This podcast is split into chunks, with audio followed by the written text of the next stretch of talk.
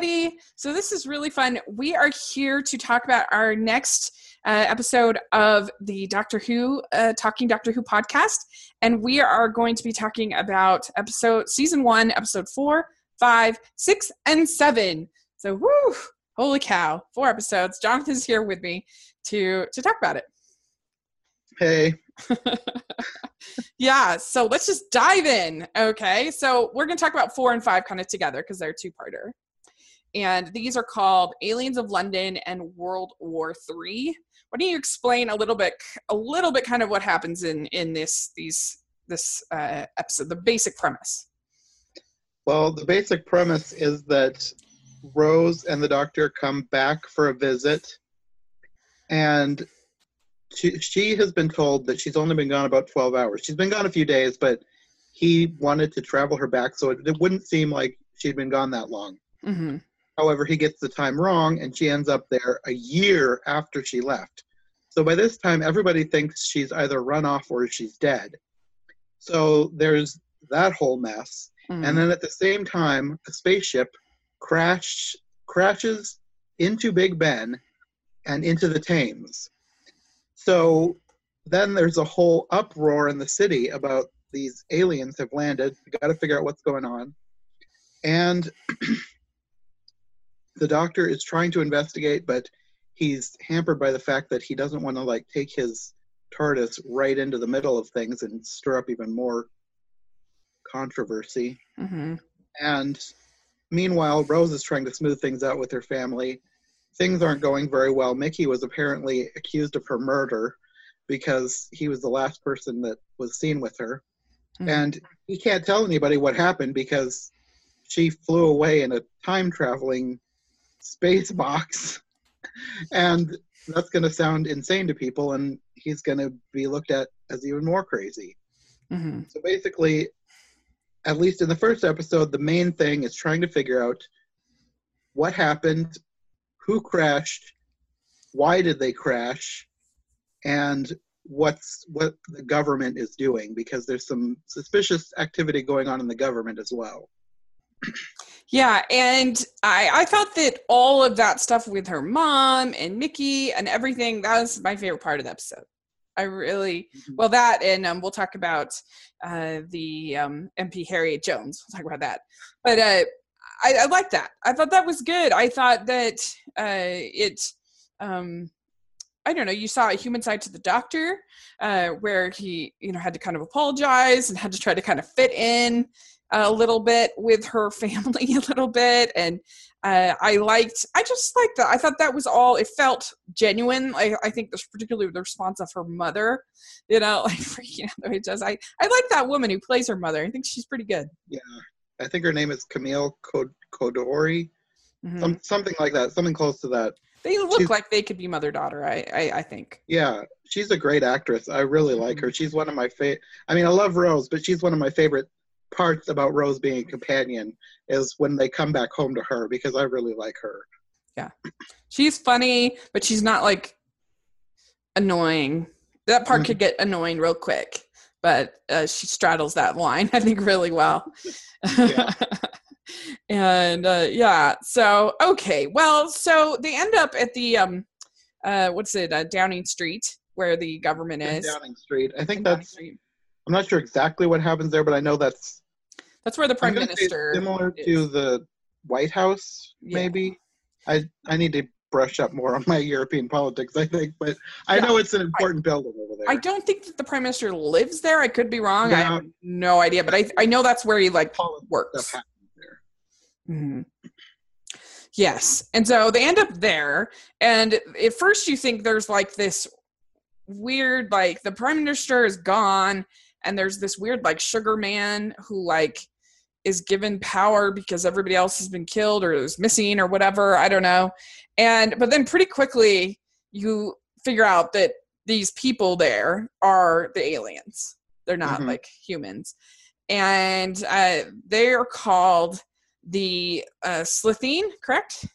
Slitheen, yes. Slitheen. Though that re- that is not their species name, that's their family name. Oh, And I, I, didn't know that.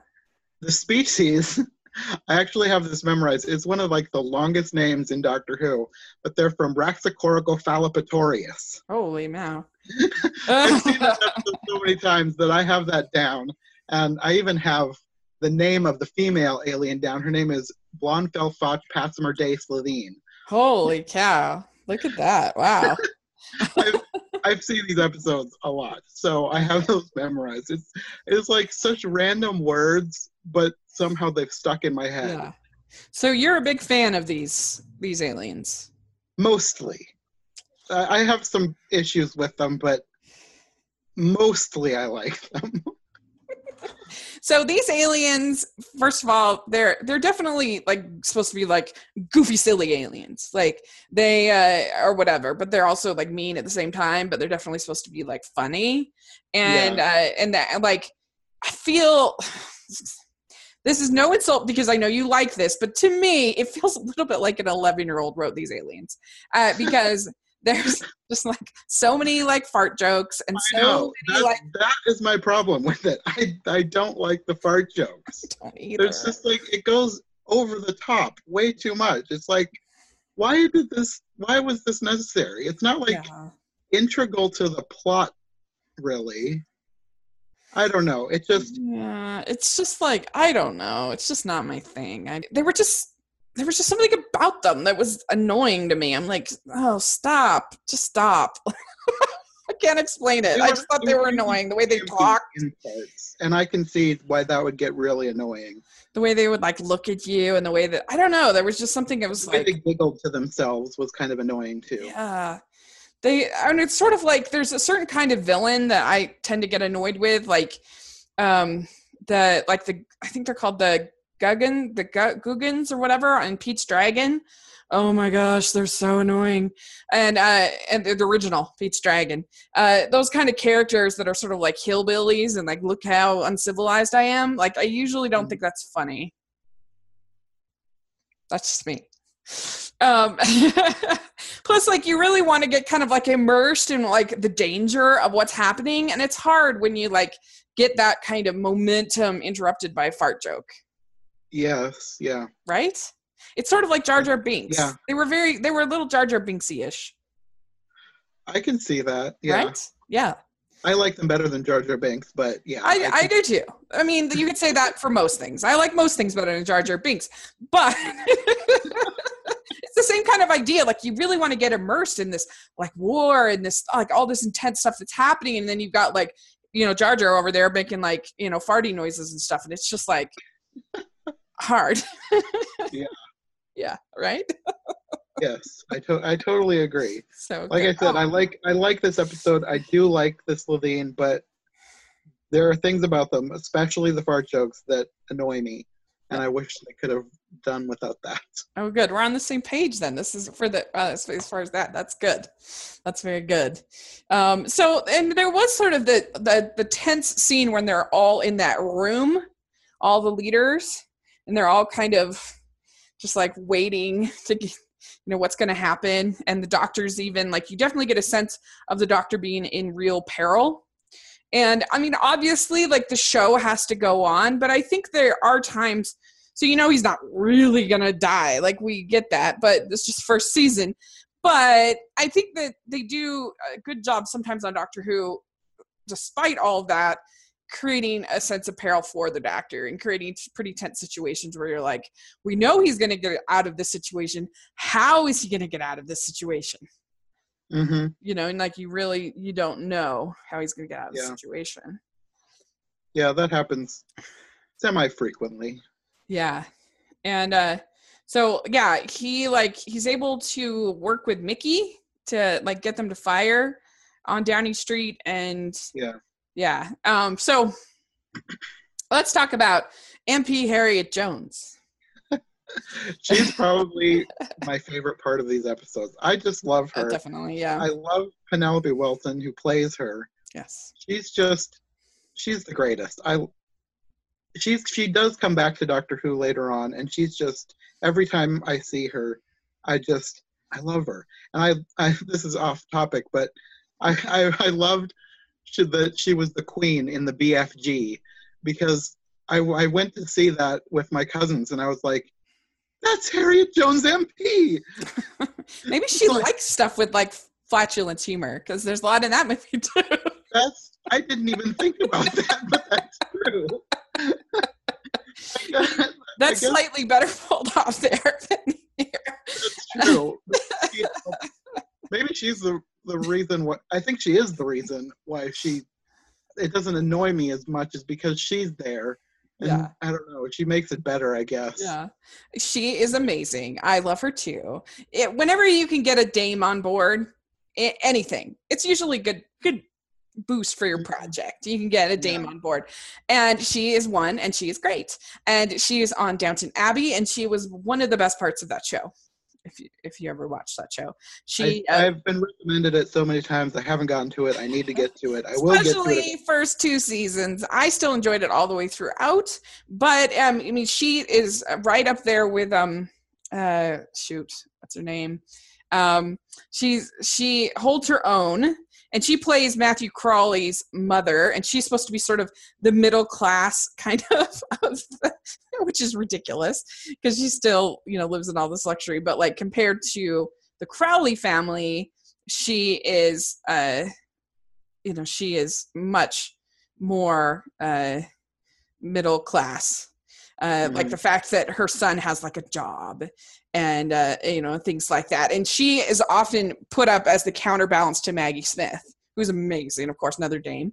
Maggie smith and her are like rivals basically throughout the show and the two of them are so good in any scene that they're in. So she's a great actress. Anyone owns tell us a little bit about her character. Well, she's the MP for Flydale North, which, as far as I can tell, is a fictional county or township. I don't think it really exists because I actually Googled Flydale and nothing came up except tons of Doctor Who pages. So I don't think it exists. But basically, she's there on some minuscule government business and she can't get into anywhere because of this alien attack has happened. and she eventually is left alone in the building and she wanders in and finds these plans the the i don't know the the, the aliens plans right well no it's government it's government papers it's basically what protocols that they're supposed to follow in the case of an emergency oh right right right right Oh. so she's looking through these and she's interrupted by all the government people coming back in. So she doesn't want to get caught looking at these confidential documents, of course. So she hides in the closet where she discovers that they are actually the aliens because they prime unzip their foreheads yeah. and peel off their human suits.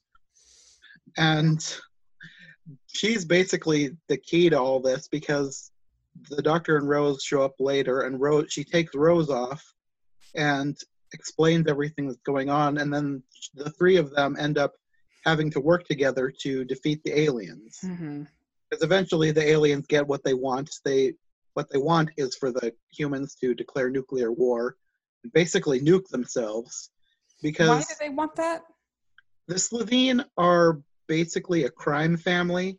So not everyone from Raxacoricofallapatorius is like the Slitheen. They probably look like the Slitheen, but I don't think they all kill people. They don't all wear the human suits. They basically the Slove- the Slitheen they're out to make a buck. And what they want is to have the earth kind of melted down and they can sell off the slag for fuel. So Wow. basically, they want to turn the Earth into fuel that they can sell around the universe. oh okay That's wow their that's their basic plan. Get the humans to nuke themselves, and then they can sell off the Earth bit by bit. okay i wasn't sure about that i i got a little confused with what their motivations were Mhm. okay and uh so yeah so basically they're gonna like kill uh, they so they want the the government to kill everybody for them basically with these nuclear weapons. Yes. That they won't have to do anything themselves. That's what that was their plan. They just want they want people to kill themselves off, and they'll take everything once everybody's gone. okay and so the the doctor kind of he gets that he gets mickey to fire a non-nuclear missile at downing street to destroy them Yeah. Yes. in the end, right? Yes. The, the doctor had, I'm pretty sure it was UNIT's website. UNIT is a government agency that I don't think it's strictly UK. Um, and it's fictional. It's not a real agency. It's basically Doctor Who's, I don't know, alien CIA type people. They they monitor alien activity. I think they they might be based in the UK. I don't uh, they're but I think they're around the world as well. Mm. He has Mickey get into their website and figure out based on what's there what they can do, and they blow up 10 Downing Street to kill the aliens before the aliens can nuke the world or get pe- other people to nuke the world for them. Okay. Okay. All right. Well, so yeah, so these are interesting episodes. What one ten? what would you rank both these as a combined kind of unit? It's kind of hard because I love these episodes, but there are parts of it that I really don't like. Mm-hmm. But like Penelope Wilton brings it all back. So I think I'm probably going to give it an eight. Give them together an eight. I probably give them a six. I wasn't bored. I, you know, as far as things, but yeah, there's so I wouldn't give it below five because that would be one I like actively didn't like. Um, Mhm. but uh, but yeah, I remember texting to you like I'm not liking these aliens. like, Yeah. and I get it because I'm I'm annoyed with aspects of them too, but I like their design. I like I like the actor. I mean, I like the actor who plays Blonde. Um, I'm not too big on the other ones, but I liked her, mm-hmm. and I like Penelope Wilton. So everything, everything is brought back up to even out what I really dislike. Yeah, I guess. I can understand that. Totally can. Okay, so let's talk about number six. We have this is Dalek. So this is only the second episode I've ever seen with a Dalek in it. But there was only Mhm. the one from season ten was very brief. It was only for like a minute. Yeah. Well, as you can tell from what having watched season 10, even though this is supposedly the last Dalek in existence, it's not really. Right. He'll be back. So Just at this point, you're supposed to believe that this is the last Dalek in existence. Yeah. so this one was this is my favorite of the four, I have to say, for sure, by a lot actually. And so this one, they are in Salt Lake, woo woo, and uh, they're- which I don't know why they picked Salt Lake. I don't quite understand it. I don't Anyway. they were underground for the whole thing. I know. It, it really could have been anywhere. I think they Yeah. probably just like, threw a dart at the map and were Yeah. like, "Oh well, it landed on Salt Lake City. We'll, we'll set it there." I, I the only thing I can figure is that there is a um the LDS church has a uh like kind of a bunker where they store all of like it's actually in a mountain that they store like Hmm. Artifacts and stuff like that. Like there's some Well, of the that's original like because it controls temperature and whatever. And uh and so that's the only thing that I can figure out is that maybe they were they're kind of going off of that, but uh, there's no alien artifacts that I'm aware of, but who knows? who knows? And so anyway, but this it was kind of fun. But um but I enjoyed this one a lot. And basically like the idea is that the TARDIS is takes them to this uh, to Salt Lake under this underground bunker. There's this man, Henry Van Statten, who is this like rich collector guy, and he has all of these artifacts from all these different aliens, kind of like it's sort of like his own little like Roswell collection, basically. And uh, he has a Dalek, and he uh, and the doctor is like horrified about this that he has one. And uh, yeah it's supposed to be the one that survived all the like the war or whatever that's this last survivor.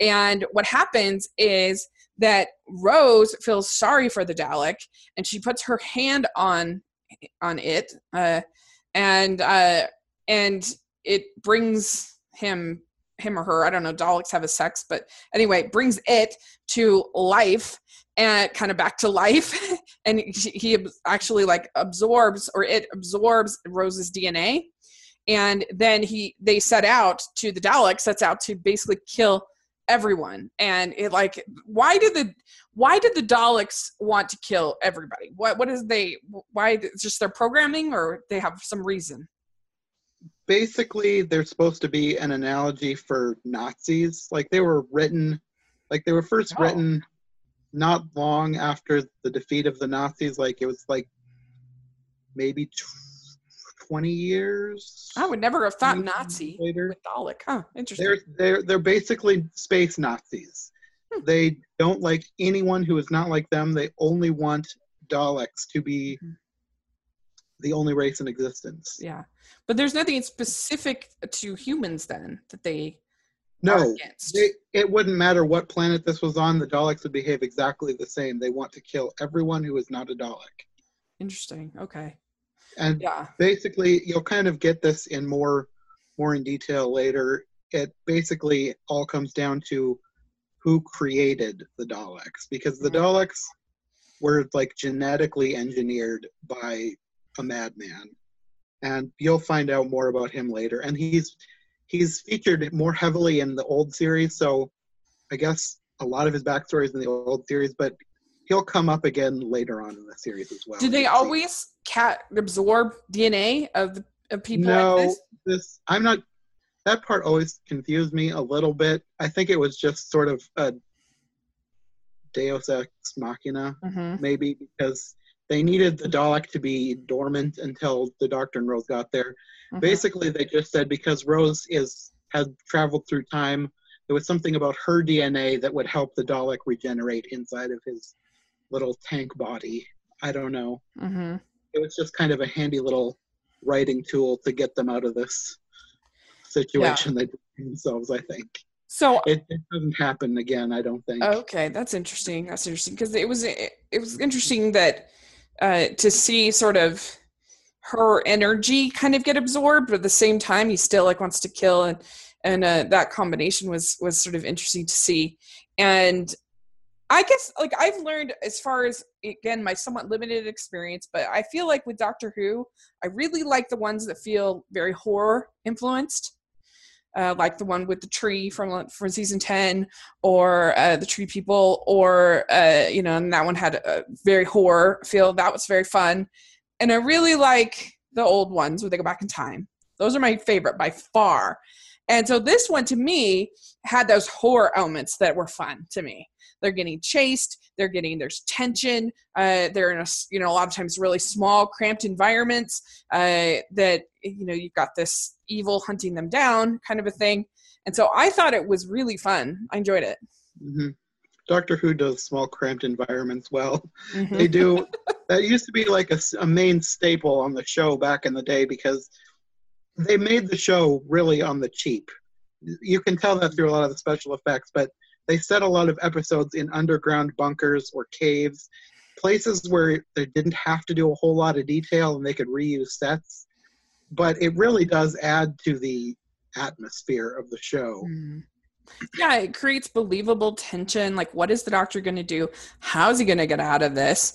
And there's also this kid named Adam, uh, Mhm. who is he works for Van He- Van he's employed by Van Statten because he's he apparently was a child prodigy, and Van Statten wants to use him to hmm figure out what all this alien tech is that he's got that he keeps collecting from Is he- various places. Is he just in the next two episodes, or or just the yeah, just these two episodes, or is he in others? nope. Those there's only two episodes. He was Mm. he was meant to show basically that the doctor might actually take people with him that aren't the greatest. And he was the first companion because they call him a companion like in official places. He's the first companion ever to be kicked out of the tardis for bad behavior. Mm. but we'll get to that in the next episode. So, but in this one, uh, he's just kind of along for the ride, really. yeah and technically he is in the next one too. He just makes a, a series of very stupid decisions Yes, he does. Yes, he does. And so, yeah, you basically, I, I liked the idea of sort of Rose's humanity uh, impacting the Dalek. And you get that Mhm. moment where they actually open it up and you see the creature inside. And Yeah, this this isn't the first episode where they toy with Daleks acquiring human emotions in some way, but I think I think this is probably the the best one Mhm. that they do that in because it happens again in another season in a different way, completely different way. But I'm not the biggest fan of that episode. Mhm. So this one is probably my favorite of the way that they have they toy with Yeah. the Daleks acquiring some form of morality. Yeah. Yeah, and and the Dalek really does take out a lot here. Uh, it's it's it's sort of very like um sort of Star Trekky in the sense that like the red shirts just like it's, it's nobody that you really care about. It's nobody that you really but like there's quite a bit of quite a bit of Mhm. carnage. Uh, um, Thankfully, it's all like bloodless, goreless. It's Yeah. just they're zapped and then they fall over. right, Which right. I, if we're gonna have like insane amounts of violence, I would prefer it to be that. I don't like I don't like blood and gore. I prefer Doctor Who does does that well, having like bloodless death. Agreed. Yeah, yeah, I, I agree. So anyway, yeah, this this is one that I really enjoyed. I would give this one, I don't know, like an eight point five. I really liked it. I thought it was good. I I I should probably explain this, but I'm actually not the hugest fan of this episode. I would give it a seven because I do like a lot about it. But there's a whole bunch of people in this episode that I think are terrible actors. Mm, And and maybe they're not actually terrible actors, but I'm I need I haven't looked everybody up, but I'm 99% sure that almost everybody in this episode is British putting on a, an American accent. yeah, that's very true. They're doing a very good job. Especially the guy, the one guy. I, I wrote down his quote. Let me see. He says, "Thank you, doctor, but I think I know how to fight one single tin robot." His delivery on that line just makes me cringe and groan Yeah. the entire time. That's true. That's true. He was pretty bad. when I cut together my episode, I'm probably going to put a clip in here just so that people can see how awful his delivery is. It's so bad. It just Yeah. if Penelope true. Wilton brought the last one up, that single line brings this episode down. I just hate it so much. Yeah. Yeah. That's true. Where people, where people seem to be mispronouncing things or saying things with just they don't sound American, and that really Yeah. bothers me. Okay. like there there are English actors who can do American accents very well, but I don't think any of them were in this episode. Maybe it's just I liked this one way better than the other three, and so maybe that's why it felt elevated. But you're right; it, it that that is an issue for sure. Yeah, the acting is isn't great. I'll go to uh, eight. I'll give it eight out of ten because I was really entertained by it. I thought it was fun, and uh, so it gives you a hint what I thought of the long game. Um, so okay, I have confession. I'm not a big fan of futuristic sci-fi stuff like this. I I just I, I've seen enough like seen enough like Star Trek and Doctor Who and other stuff that I don't know, nine times out of ten, I find it very boring. And I it's crazy because they're creating all of this like futuristic stuff. Shouldn't that be like really exciting and really like amazing and it's so creative? I don't know. Like for some reason it just doesn't engage me. And like there are exceptions to the rule. Um like I love WALL-E, I guess, would be sort of an exception to the rule, but that like engages me emotionally and like I feel like a Mhm. lot of times with this sort of futuristic sci-fi, like Blade Runner, I I respect it, I admire it, but I find it very boring. That episode very boring. I I just was like, oh, and um. and I didn't really like the the one with the stretched out lady. That one I wasn't. I just not. It's just not my thing. But I like the horror ones, and I really like the the going back in time ones. So Well, I actually really like this episode. I like the futuristic ones. yeah, no, like and I I many people do, and but I don't know. It just is like I just feel like I've tried so many times, and uh, there are exceptions to the rule, but like it's it's so interesting to me because uh, some people, a lot of people find a movie like Interstellar to be super boring. But I actually really liked it because I was emotionally invested in Murphy and her dad's story and their Mhm. relationship as a family. And so I was motivated and I, I found it moving. But a lot of times uh, with this futuristic sci-fi, they forget that kind of element to me. Does that make sense at all? Like what I'm saying? Yeah, it does. yeah. I if it if this episode had been done with people I didn't like.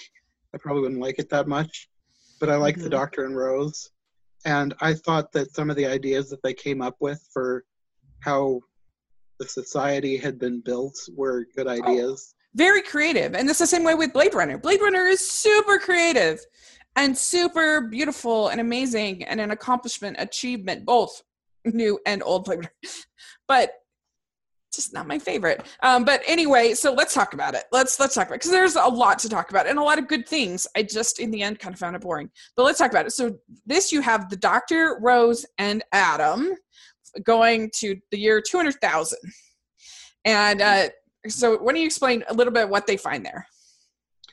So they get to the year 200,000, and basically the Doctor is expecting what he refers to as the fourth great and bountiful human empire.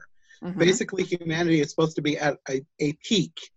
Like they've reached out to hundreds of other alien worlds, they've made contact. It's basically, he's expecting something, not quite a utopia, but something like a really great place but they land on the space station and find out that there are no aliens. The humans are basically kind of sequestered off, and there's something weird going on in the space station. Um, people, it's basically a news station. It's they call it Satellite Five. It's they transmit news all around the world, and the the technology they, the technology that they use is he calls it wrong. It's not what it's supposed to be. Plus, it just seems really weird. They're using people as computers. They're using, they're funneling all the information through people's brains, so the brains are processing information and then sending it through the satellite instead of using actual computers. Basically, he thinks that something has gone wrong with history because this is not what he expected to find. And the main crux of the episode is he needs to figure out who has been meddling with history, why has humanity become this, and why, what, like basically what happened to create this world that shouldn't exist. Yeah.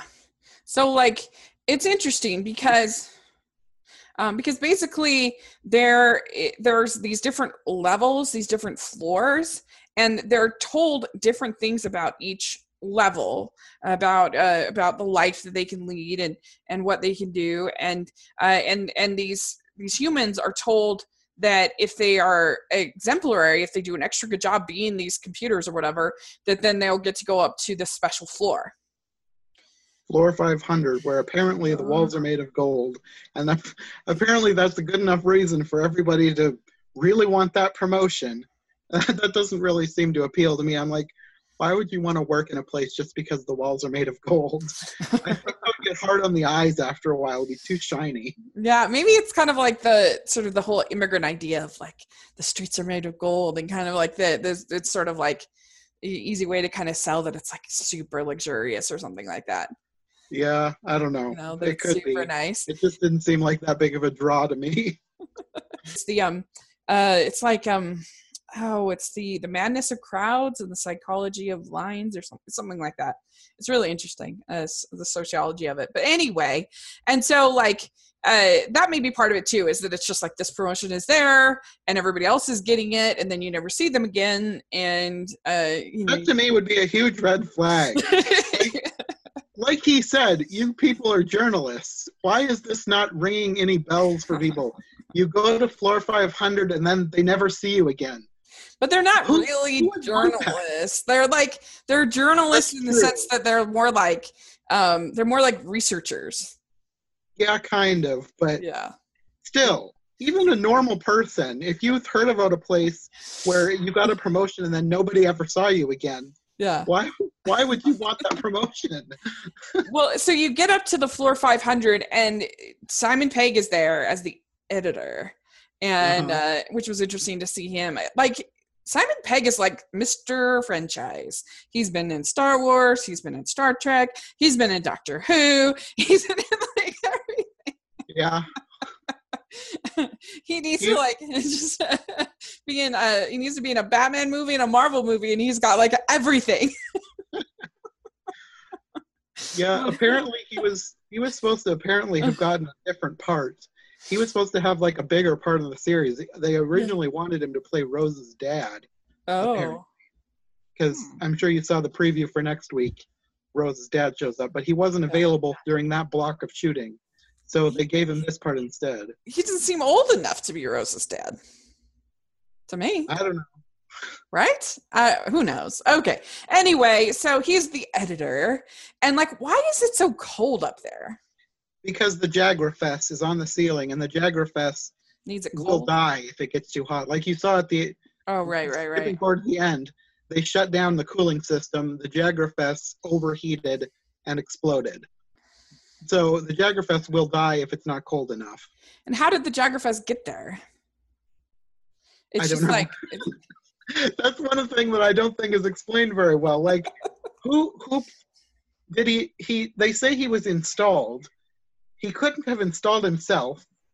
Why would humans intentionally install this thing that is planning on manipulating the human race? I have no idea. I didn't understand that part. Well, I did like this episode. I feel like the Jagrafess needed more backstory. And where did he come from? What is what is his race like? He's just this big lump of flesh with teeth. Yeah. What why I don't I don't I don't really understand the Jagrafess very much. No.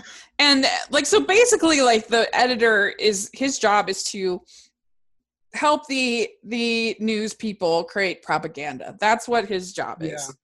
To keep And them walk like, him to the Jagrafess because the Jagrafess is helpless to do anything by himself. right. and keeping everything so whatever so imbalanced. And so yeah, so they need they need the humans to continue to process all of this news um, and that's keeps that like it's this balance between the processing and the Jagrafess and everything, right? Yeah. Sort of. Yes. Yeah, It kind gets- of. I don't know. It gets a little confusing because I want to know more about why the Jagrafess is there, and it's not really explained very well. Right. It's I not. think I would understand more if I got more backstory. Yeah. And then you have Adam getting up to all kinds of mischief. So he is like not happy on the floor with the journalists. And so he goes and he wants to like go to the viewing area or whatever. And uh, he leaves, which is never a good idea. Never leave the doctor. Yeah. Unless you absolutely have to. And so he goes wandering around on this space thing. And also, like, Rose has a phone now.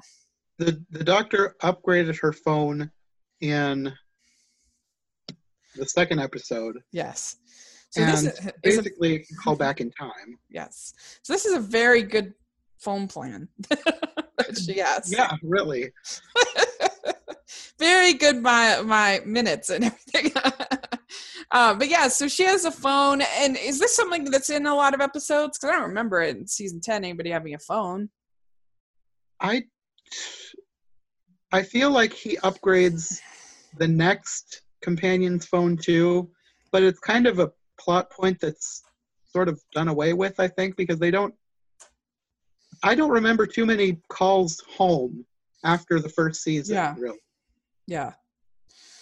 So anyway, so Adam goes off and he's pretty dumb. Let let's be honest. He, this guy's Yeah, he's he's really stupid. he is not the sharpest tool in the shed. So not only does he leave the doctor, but he goes and he puts his hands on the. If I'm on some crazy station like that, I'm not putting my hands anywhere. He puts his hands on there and he gets this like jolt of information. And it's very exciting, very very cool. And uh, and so he he decides to have a chip installed in his head and then he's going to call back home and tell them everything all the technology on the answer machine and uh like you just shouldn't have things put in your head like that's just not a Yeah. good thing to do when the, the doc, I know the doctor meant when he said that this technology is wrong. I know he meant it as it shouldn't exist in the history that he knows. but also it just seems wrong to have people literally opening up their heads to funnel information directly into their brain. Right. So I don't understand why Adam thought that this was a good idea. I know I'm I'm pretty sure he had plans of making himself rich by taking future knowledge to the past. But if that's going to involve opening your head literally that's just a stupid idea. Don't do Yeah. it. No. Mm-mm. Yeah, you don't want anything in your head because you you want to leave. Like then you got this alien chip thing in your head. Like, no, Mhm. bad idea. Very bad idea. But he does it anyway, and and it's it and it like actually like cracks open his head, and so there's like a port kind of. Yeah, basically. It's sort of I don't know, a USB port without the USB. Yeah. It's just like information goes directly in the hole. Yeah. It's just Oh, it seems like a terrible, terrible idea. Yeah, which is weird because this whole world is sort of based on information, but it's all propaganda. It's it's a strange thing. Like they need all these people to process information, but it's not real information. So like I don't know, it's sort of a strange Yeah. setup. I don't know.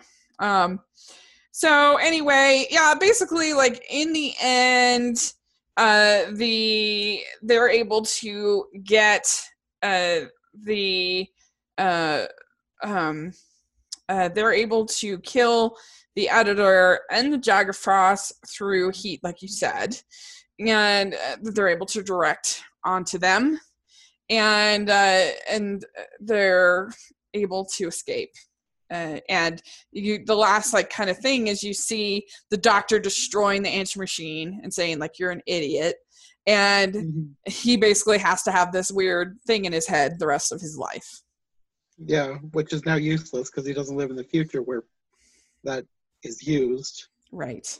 Yeah. So and he is he is definitely banned from the tardis. He's done. He's uh he we never see him again i guess. I kind I, this is I don't know if this is a good idea or not, but I kind of want an episode to revisit him, like just to find out what he's been doing the last ten years. Like what became of his life. yeah it could be a good party trick i mean you got this thing in your head that would be a really weird party trick. you would freak a lot of people out.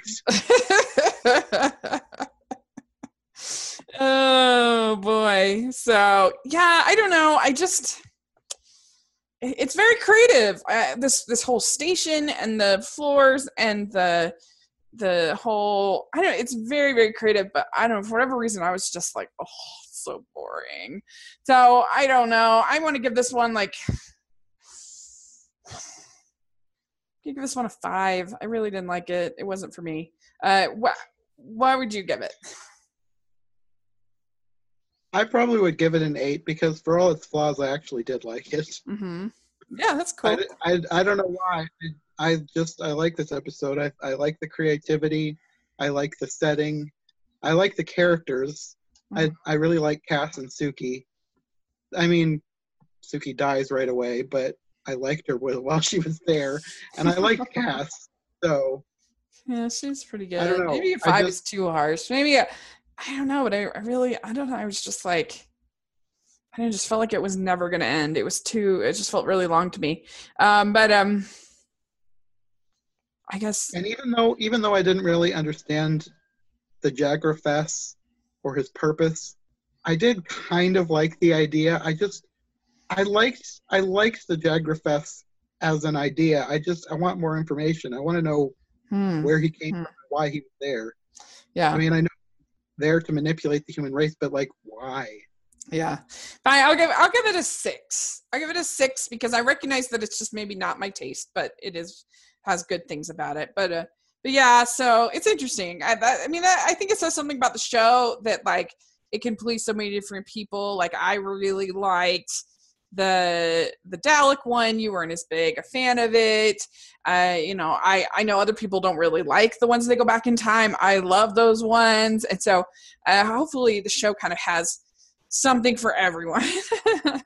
It actually does because Doctor Who is one of those shows that it it changes every episode. Like every episode is a new, completely different idea.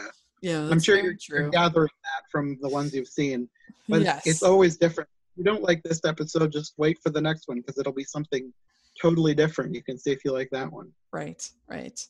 Okay, great. Well, uh, we will try. We're not 100% sure we will meet every single week, especially coming up on these holidays. Uh, but we will we will try and we will get together either doing three or four, depends on how they couple up and stuff and we'll we'll let you all know. Uh, but uh, let us know in the comment section what you think of these four episodes what rating you would give them and if you think we're out of our minds or you agree with us or what do you think about these four episodes please let us know. And please uh, like subscribe uh, we're on itunes. You can follow us at rachel's reviews. Please do we'd really appreciate your feedback on there. And uh, and yeah so uh, where can people find you I'm on Twitter at John J. North and my YouTube channel. Those are the best places to find me online. Awesome. Great. Uh, yeah, and you can find me at Smiling LDS Girl on social media and, like I said, at Rachel's Reviews on iTunes and YouTube. So make sure to check that out. And uh, yeah, so it should be pretty fun. And um, thanks so much. And we will uh, we will talk again soon. Okay, I'll see you next time.